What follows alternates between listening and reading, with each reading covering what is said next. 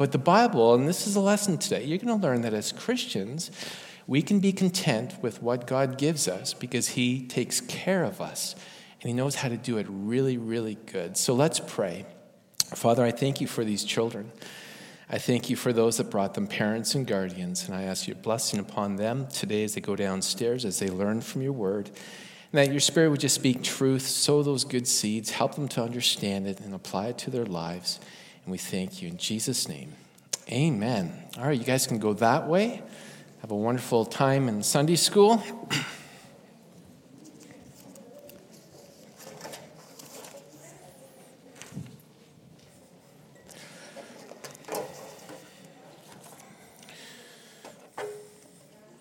If you have your Bibles, you can turn to John chapter 1.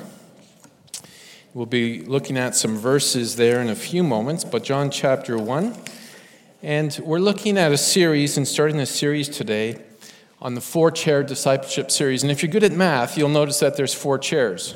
Oh, one of my props has fallen. And these are all going to make sense over the next four weeks as we take a look at God's Word, as we uh, look at ourselves, try and figure out where we are in relation to the chairs, and how we can effectively meet the needs in our community, fulfilling the Great Commission.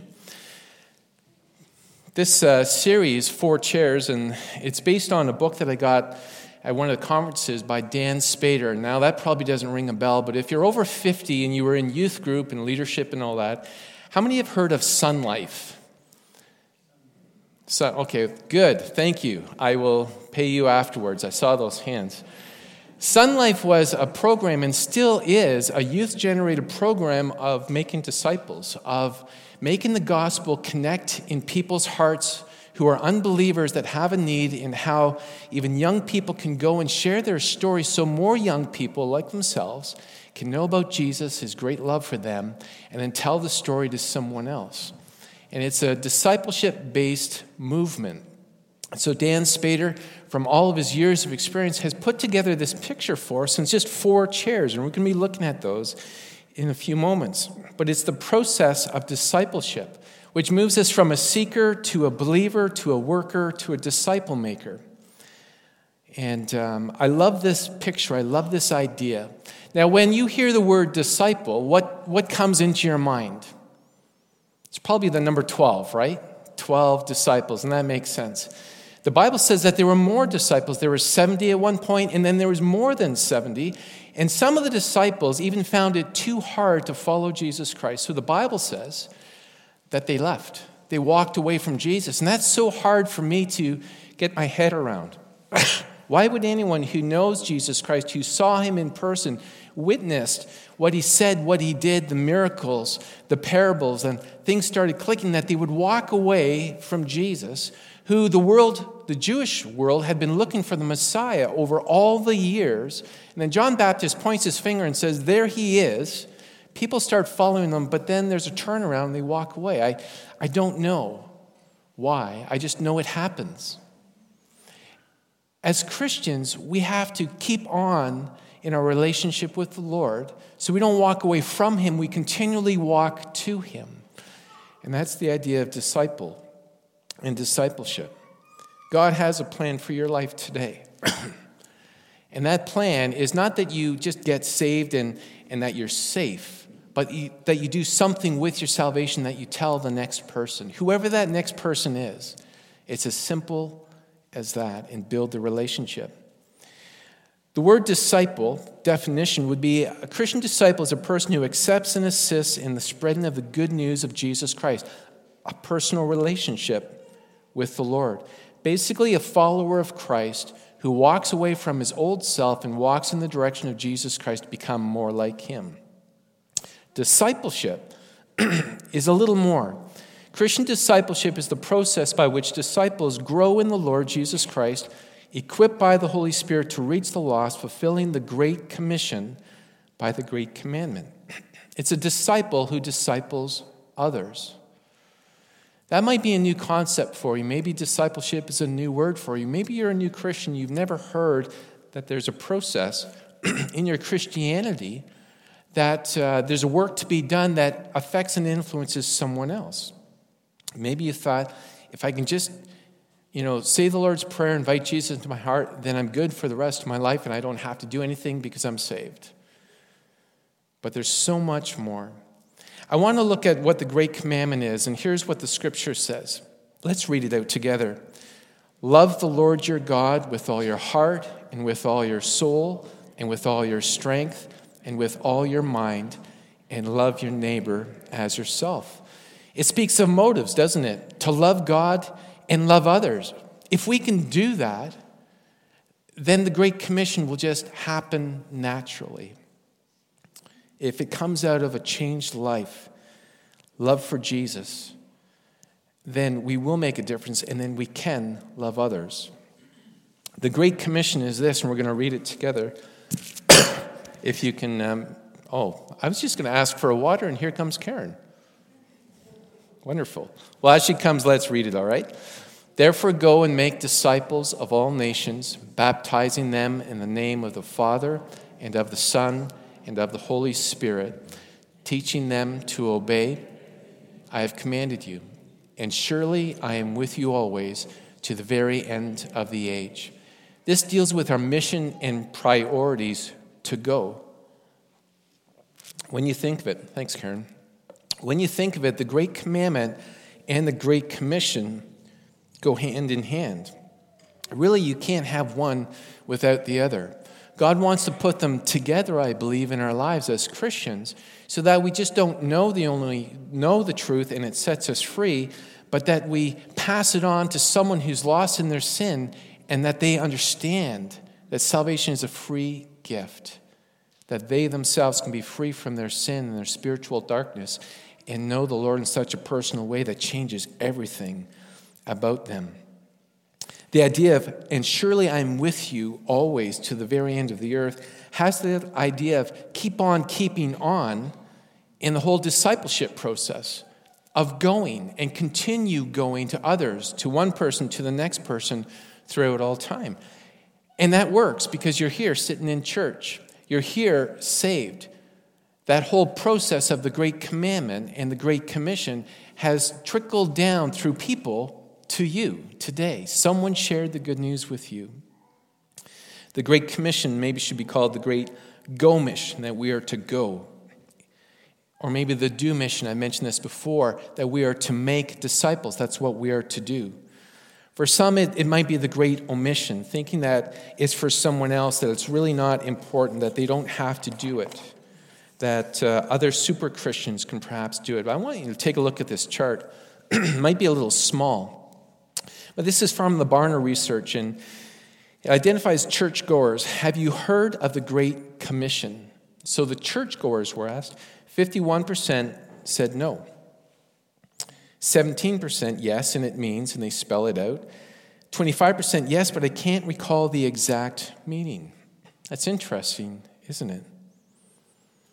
The next one from their research, and I know that's going to be hard for you to read, but I'll just give you a snapshot of it. It says do churchgoers recognize the Great Commission among other verses? 37% recognized the Great Commission when they saw it. There were 16% who thought that it was the Great Commandment. 8% thought it was, I am the way and the truth and life. So those are familiar verses. And I thought, well, maybe that's, maybe that's the Great Commission. Um, 5% thought it was, whoever wants to be my disciple must deny themselves and take up their cross. 2% thought that it was give back to Caesar what is Caesar's and to God what is God. I, find, I don't know how they got that one, but 2% picked that one. Found that interesting. And then 30% were not sure if any of these passages are the Great Commission. Why am I saying that? It's, it's to point to the fact that church people and the unchurched really don't know a whole lot about it. I'm not pointing fingers, I'm not trying to make you feel bad. I'm saying there's so much that God wants to do to move us in the right direction. So that not only will we know the Great Commission and the Great Commandment, but that we'll do something with it, that we'll understand it. And that comes out of a relationship with the Lord Jesus Christ. And that's something that everyone can experience. Maybe you're here today and this is all new to you. You've never accepted Christ into your heart. You don't know what the word gospel is, or commission, or commandment. You think this is really confusing.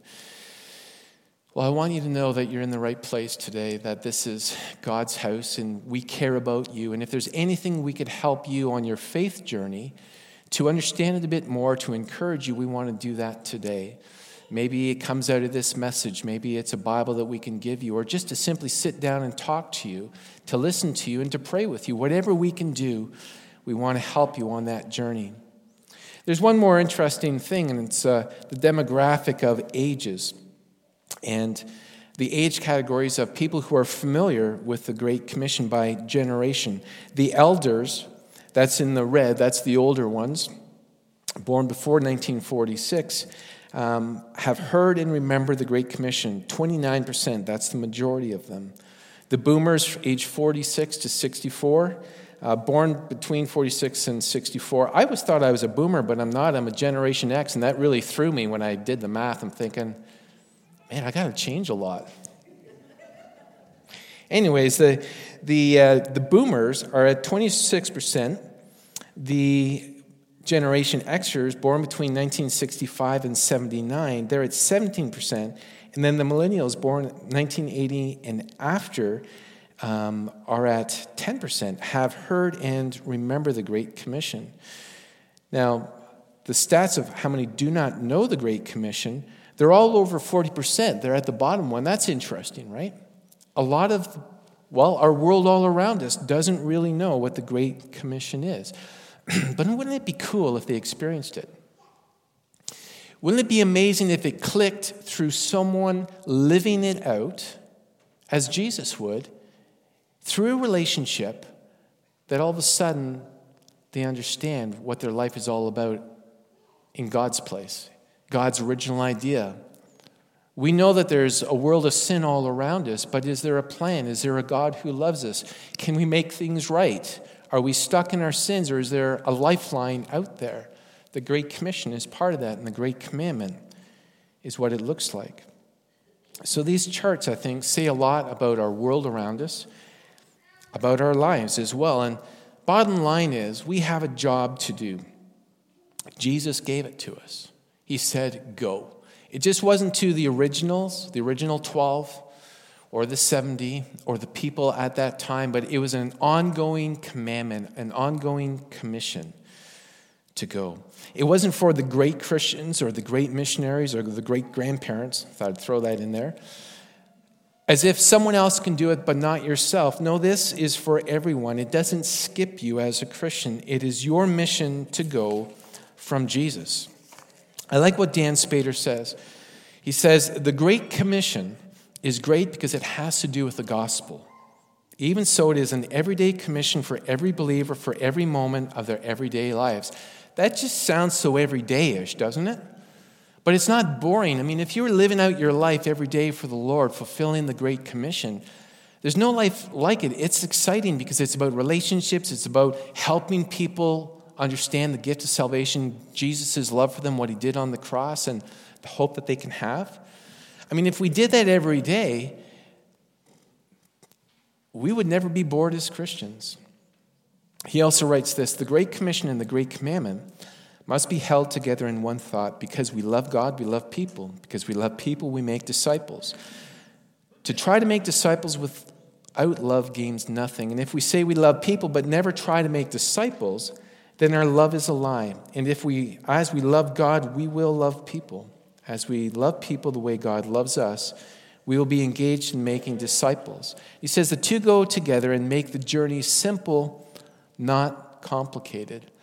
So, really, everyone here, if you know Jesus Christ, if you've invited him into your life, you've received forgiveness of sins, you made brand new on the inside, the Bible says, and you just want to live from on a daily basis, you're a disciple. You are a follower of Jesus Christ. It's not complicated, it's a journey one step forward each time. So, what does that look like, this journey? Well, it's the come and see idea. It's the follow me, follow me, and I will make you fishers of men, and then go and bear much fruit. That's what these four chairs represent.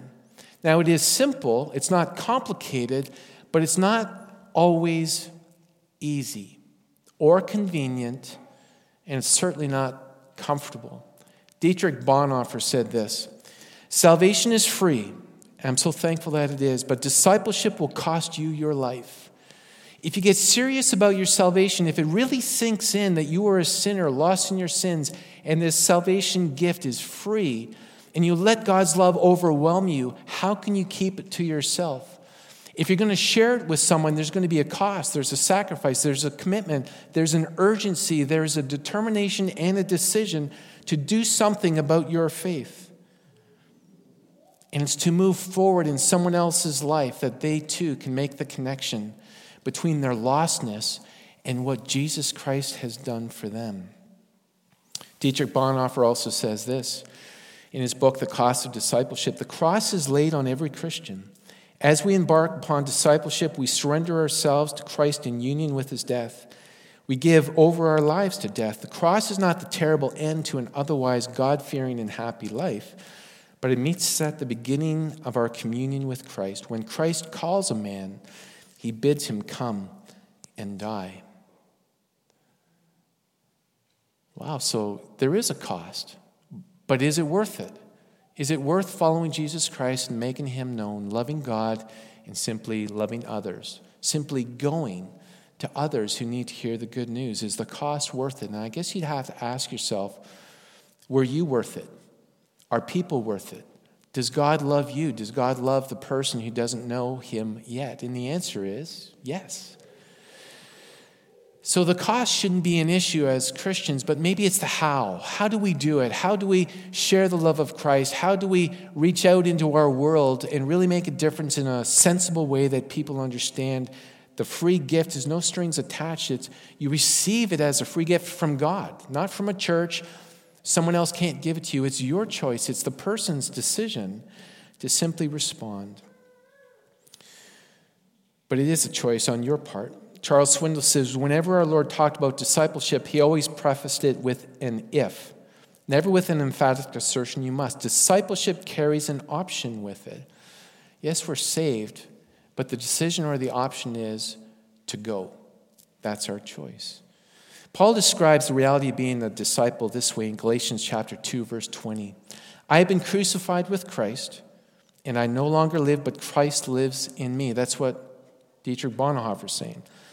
Paul says, The life I live in the body, I live by faith in the Son of God who loved me and gave himself for me. That's why we do it. I mean, God loves us, gave himself for me, for you. What do you do with that reality, with that truth, with that awesome unconditional love? You have to share it. So every Christian is to be a disciple. I think we would all agree with that, that we are all to follow Jesus Christ and get to know him more every day. But it's beyond that. The Great Commission is to go and make disciples. As Christians, as followers of Jesus Christ, there's more to this relationship thing with the Lord, and that's why you're still here on planet Earth. It's not just to be saved, but it's to go and make disciples, to share the love of Jesus Christ in word and deed, so others who are unbelievers who don't know Jesus Christ yet would come into that saving knowledge and make him Lord and Savior of their lives. So every Christian is to disciple someone. And I think this is where we hesitate.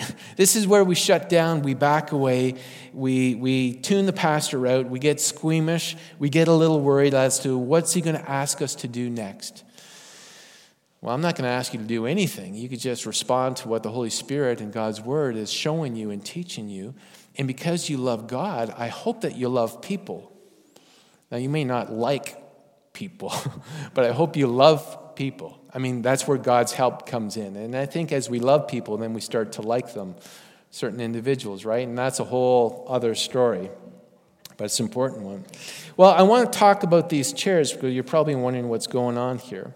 And I just want to show you what this whole discipleship process looks like. So, this is the first one come and see. This represents unbelievers who don't know Jesus Christ. They're looking for truth. They're looking all over the place for an answer that would satisfy. And they're in darkness and they're looking for the light. The next stage is this that we are to follow Jesus Christ. That's what Jesus says. He says, Come and see in John chapter 1. We'll look at that in a few moments. Then he'll say, Follow me. Once you made a decision, follow me. Start that relationship of discipleship. The next one is if you're going to follow me, It's not just about following me. I caught you, I fished for you. Now you have to go and fish for others, to be fishers of men. If you grew up in Sunday school, there was that song, I will make you fishers of men, you know, and there's that movement, if you follow me, you know, and then all the actions. We're going to have the youth do that next Sunday morning. Pastor Kyle, just a heads up there. And then the last one is this go and bear fruit and much fruit and more fruit, a whole lot of fruit. What does that mean? That we mature, we go from not knowing to knowing to sharing to maturity. And that's a process. I don't know where you are sitting down on this chair. If you just want to take a look at that, can you identify where you are? If you're at the come and see and you don't know Jesus Christ yet, I don't want you to feel awkward. This is a good thing that you know, okay, that's where your chair is. But if you do identify with this, then I think God wants to move you that way. Not just to sit down and say, well, I guess I'm not that person or that person or, or that mature super Christian over there. But He wants you to get out of this chair and go into the next one and follow Him.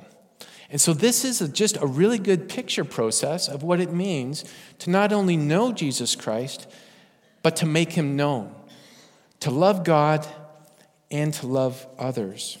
So, if you're at a different stage than the person beside you, or who you came to church with, or someone you've always looked up to, don't worry about it. If life is a journey and our spiritual life is a journey, as long as you're moving in the right direction, God's direction, that's what's most important. See, God loves missions.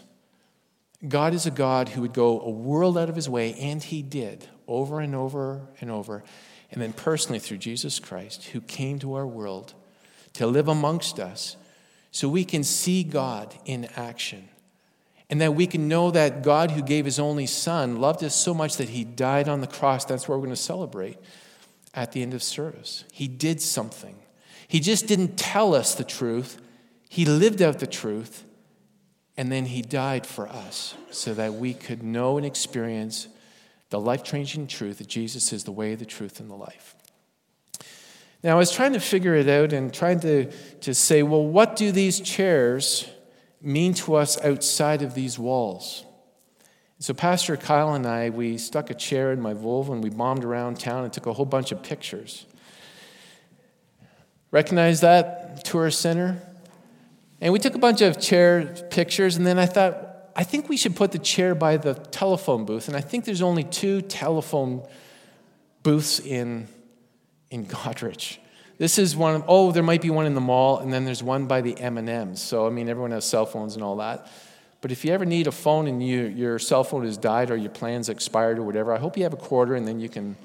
Is it still a quarter? I haven't used one for a long time. It might be a loonie or a toonie now. But why the tourist center? It's because it represents people looking for something. Maybe they're out of town. Maybe they're coming you know, they're moving into the area or they're here for a weekend and they're looking at what they can do. A lot of people go through life as tourists. They never settle down, they never find out where they want to hang their hat. And so they go through life looking for pleasure, not knowing that their greatest need is on the inside and that there's only one person you can satisfy. So I stuck the chair by the belt because who are you going to call when, when times are really hard and difficult? I hope that the people you build relationships with, when push comes to shove, when they're thinking, who do I talk to? I mean, they could always talk to God. But if, if they were trying to think of a person, that they would call you. Now, why would they call you?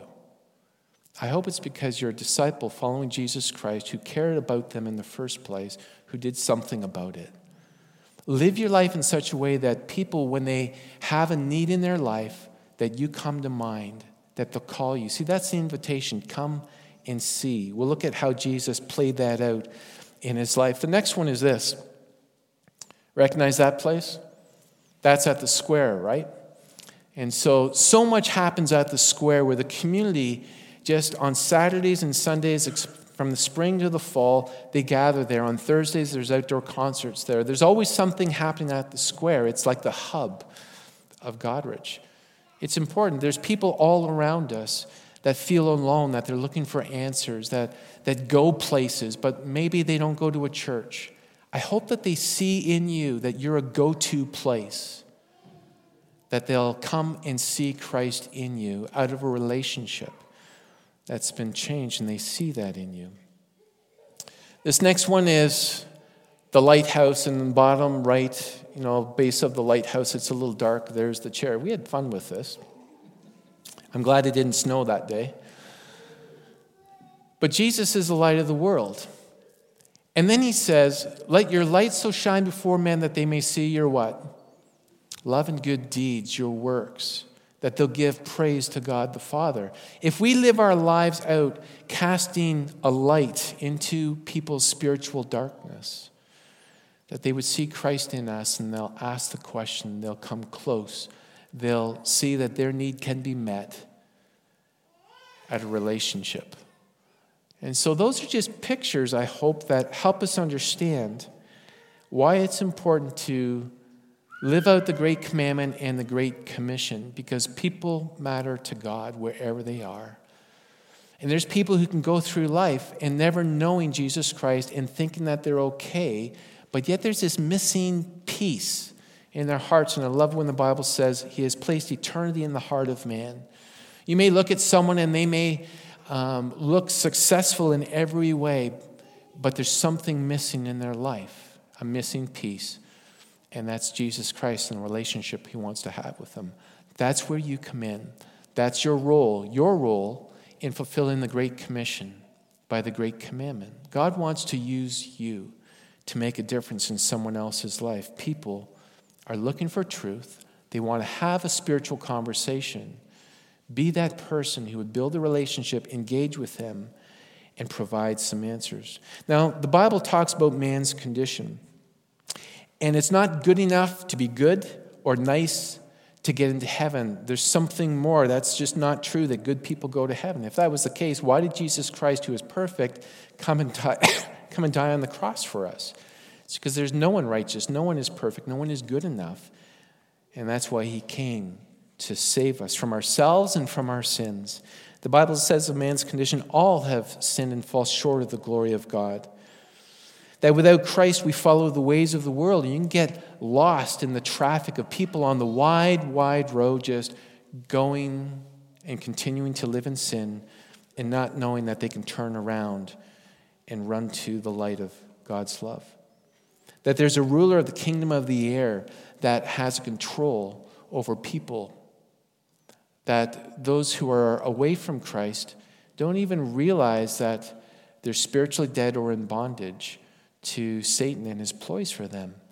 But when they start seeing something in you that's different, then they start looking at themselves and they think, something's missing. Why is that person so happy when the circumstances are the same that we're experiencing?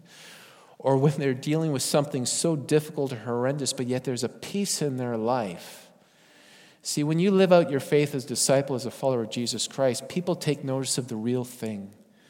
And that's just on a daily basis. By nature, uh, humanity deserves God's wrath. They're hostile to God.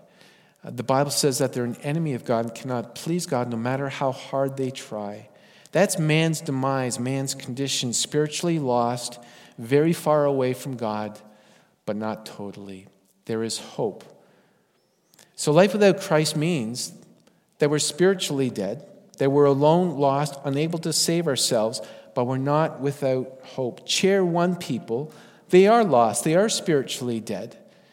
But Jesus says, Come and see the real deal. Come and see what love looks like. Come and see what unconditional love has done for so many people. Come and experience my presence that I can give you peace in the storms of your life so that you will know that truth can set you free and have a right relationship with God.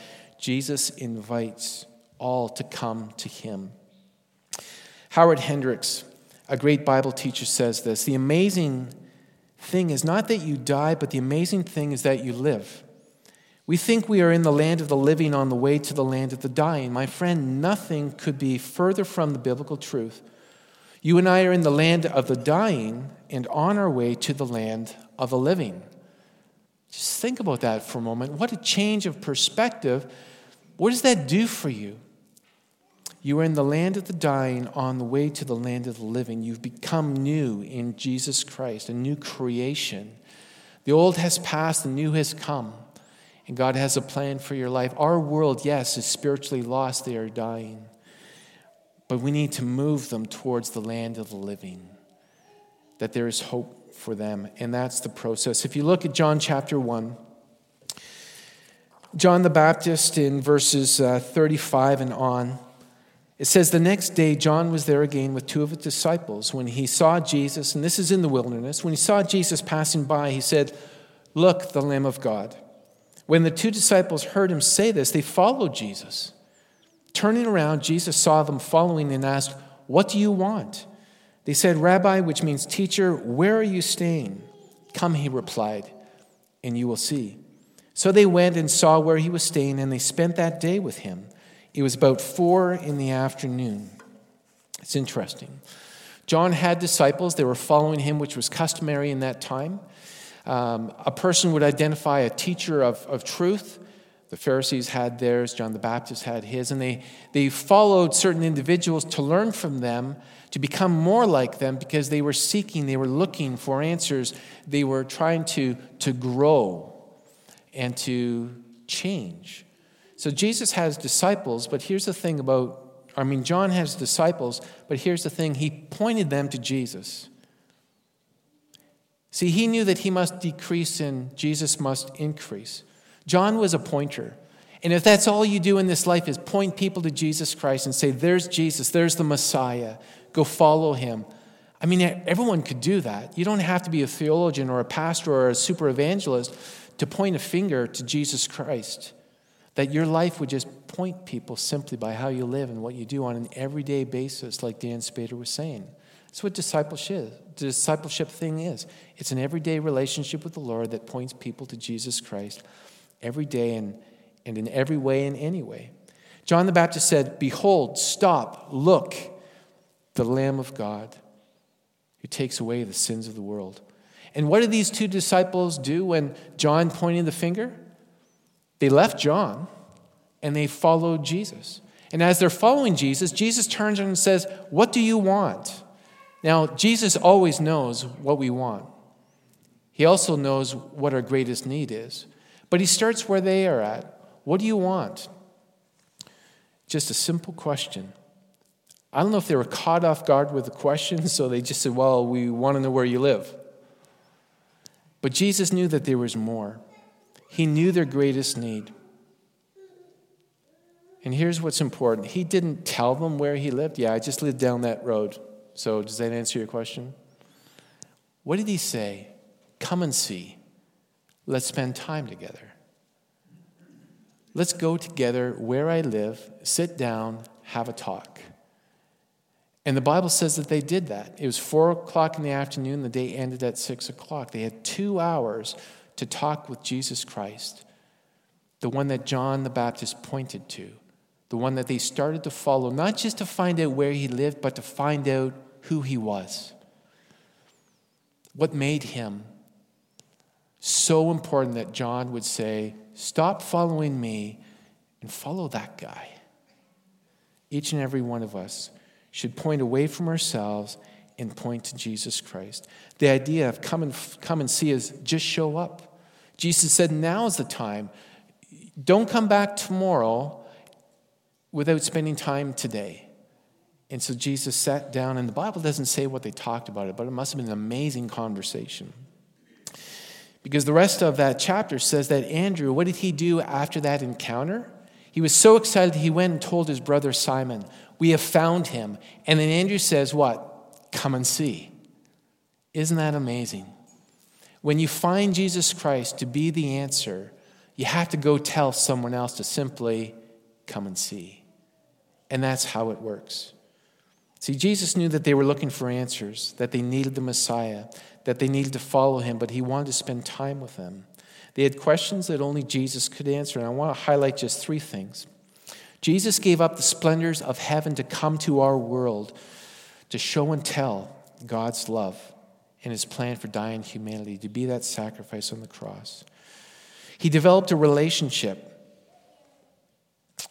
with Andrew and John. He spent that time with them, invested in them, and their lives were changed. He met their needs, He cared about them as people. And they found what they were looking for, not just where He lived, and their greatest need was Jesus. In your conversations with people, as God connects you with someone else, as maybe a circumstance becomes a God incident, really, and you start thinking, they're asking me these questions, but there's something more. There's a need in their life. What people want and what they need is really different, but their need is always the same. People always need to know about Jesus Christ and the truth of who he is, what he has done, and what he wants to do in that individual's life. So Jesus said, Come and see. Let's spend time together. So, how about you? What do others see, need to see in your life as a follower of Jesus Christ? I hope in you, and this is a, again a process, that they'll see in you a friend who cares about them where they are. Jesus spent time with sinners, he was called a friend of sinners. He didn't stay in the synagogue, he was there, but he was also out and about in people's homes and on the street.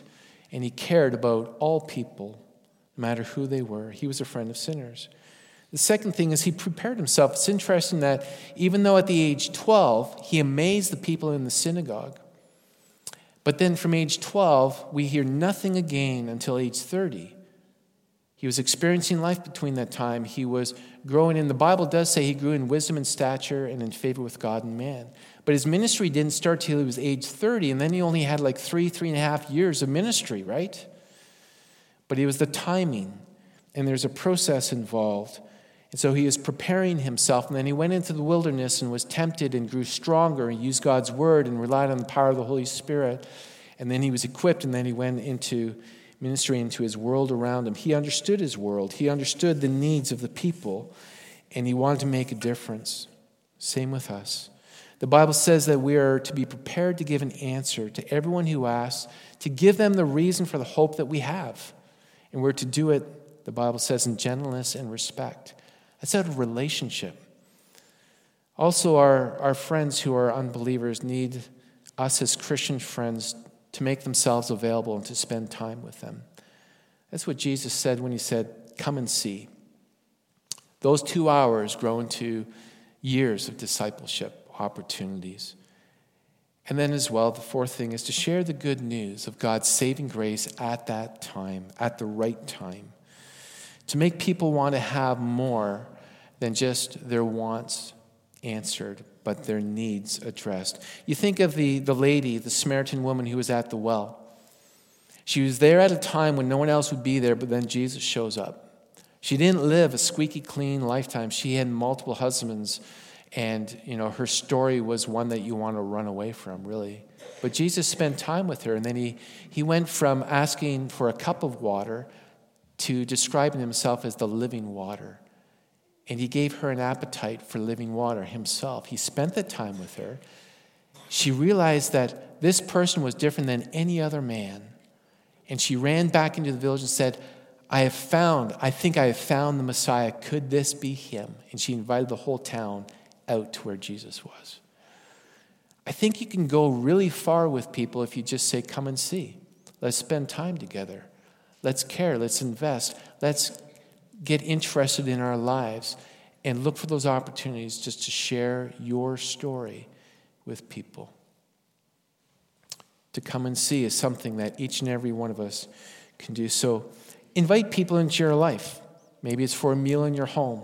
Maybe it's going out to a restaurant or going to an event together or a church special or ball hockey or an Eve of Christmas Eve service or paintball so you could shoot the pastor or whatever to do something that you can interact with them or go golfing or on their terms. Like, just spend the time with them, invest in them. Don't give up if they say no the first time. You know, it takes for big purchases an individual to come back full circle to something about seven times before they decide to buy something, unless you're really impulsive. Are you impulsive? Put up your hand. it takes like a lot of times just coming back. So if, if you invest in a person, invite them, and they say no the first time, don't give up on them. Keep the relationship alive and talk to them and take an interest in them without any strings attached. In time, they'll respond, if not to you, someone else. And if we plant seeds and more people plant seeds all around, Then all of a sudden, things will start making sense and they'll think, oh, that's what a Christian is. That what, that's what it means to follow Jesus Christ. I need something like that. They may not use the right words, but they'll know that what you have is real and they want it and they need it. And then to love them with God's love. The Bible said Jesus was moved with compassion. Maybe that's what you need today to be moved with compassion and then to be a friend. Well, I want you to take a look at these chairs here and just to highlight a few things. I was going to pick those nice, comfy chairs, right? Aren't these great? Now, these, I, I could sit in here all day. Maybe I should have done my sermon from here. But if I did, it would probably be like a two hour sermon. So I don't think that would be a good idea. The other thing about these soft chairs are they're really comfortable, and I can get satisfied and complacent that I don't want to move to the next chair. After all, isn't this chair serving the purpose? And as long as I'm in the chair, I'm safe. But there's a lot more to God's design and plan for your life than being comfortable. Actually, if you're comfortable today, maybe He wants to make you a little more uncomfortable, so you move from one chair to the other. So I, I was going to use the ones behind me, but then I changed my mind. And um, then I noticed, well, four chairs are important, just not two. Like it's not the unsaved and the saved, us against them. There's a lot of people sitting on chair one in our world around us, and they need to see Christ in you. They need to come and see. But they also know that, need to know that there's hope, that they should move into the follow me that they can get out of one chair and onto another. The other thing about a hard chair is your posture. You're a little more alert and attentive to what's going on. You're a little more aware of the hardness of the chair, but the importance of maybe I'm not supposed to be here forever. Maybe there's another chair that I'm to go to next. It's not just about following God, knowing God, but it's also about making Him known. So you go to the next chair of follow me and fishing for people. All of a sudden, it's not just about you anymore, it's about the lost.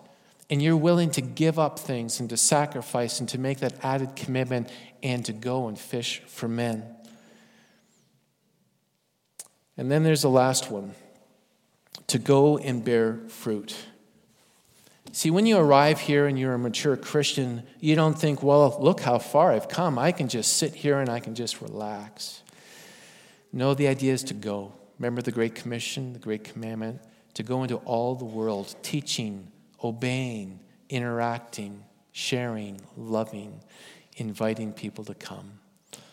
I want you to look back at chair number one. And if someone comes to mind even now, won't you just pray for them?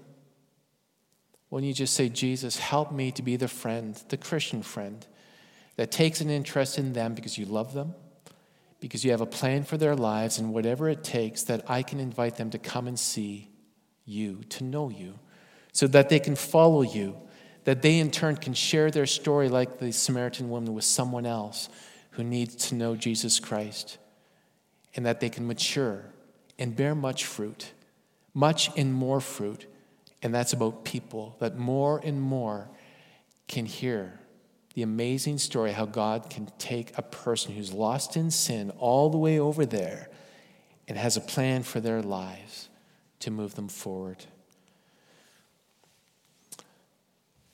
There's a simple app out there uh, called Three Circles.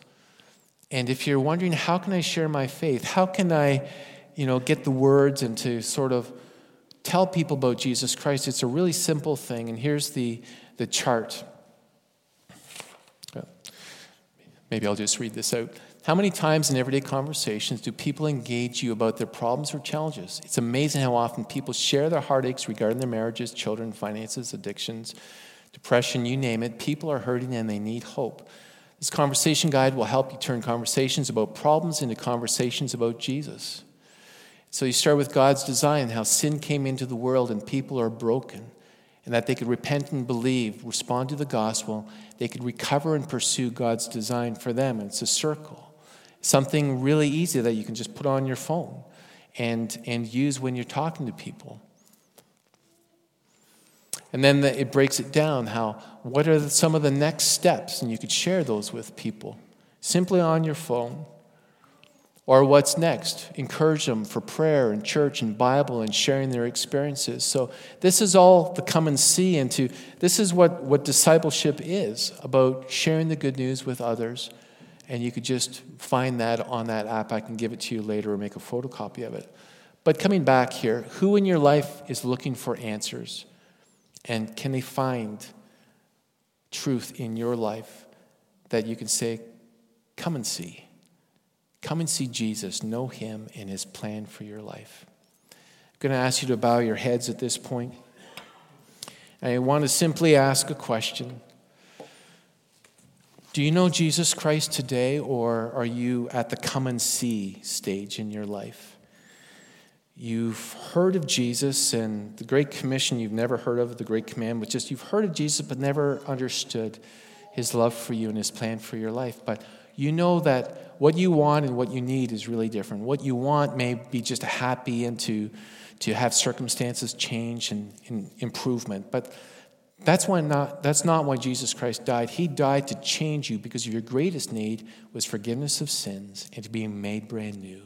That's your need. Is there anyone here that says, Yes, that's my need? I want to invite Jesus into my heart. I've heard I've experienced what love looks like here. I just sense that God is talking to my heart. You might be thinking, and, and there's hope. There's hope that Jesus will forgive me. Is there anyone that would say, Yes, remember me in prayer? And just put up your hand. Let me see it, and you can put it down. I'd love to talk to you after the service as well. I guess the next question would be Have you grown complacent in your life and you're a Christian? Yes, you are a Christian, and yes, you are following Jesus. But there's something in you that God is saying there's so much more in your Christian walk, and there's another chair you simply need to move into. Is God speaking to you? Is God challenging you to do something more about your faith? And if so, just say, God, thank you for your word. Thank you for your truth. Thank you that I know you, but help me to make you known. To go from one chair, being a little settled in, maybe not caring as much or not knowing how to do it, but God, help me to grow in my faith as a disciple because I want to share Christ with others that they too can follow you. I pray, oh God, by your Spirit, you would search our hearts, that you would help us in our walk as Christians, receiving forgiveness, asking forgiveness, moving in the right direction towards you and all that you've planned for us. Help us as individuals, help us as a church too, we pray. In Jesus' name, amen. I'm going to ask those who are serving communion to come to the front. And Judy, if you could just play something quietly, that would be great. Our communion uh, trays have two cups in. The top is the juice, and the bottom is the bread. So you could simply take both cups and just hold on to them until everyone has been served, and then the servers will come back, and we'll take together. If you know Jesus as your Lord and Savior, if you even prayed that prayer this morning, we invite you to join with us. This is something we share together, recognizing that it's called communion. It's a, it's a supper, it's a reflection, it's looking at our lives and saying, Thank you, God, for forgiving our sins. Forgive our sins once again. Help us to live for you. Help us to have that hope burn in our hearts that we would live for you each day.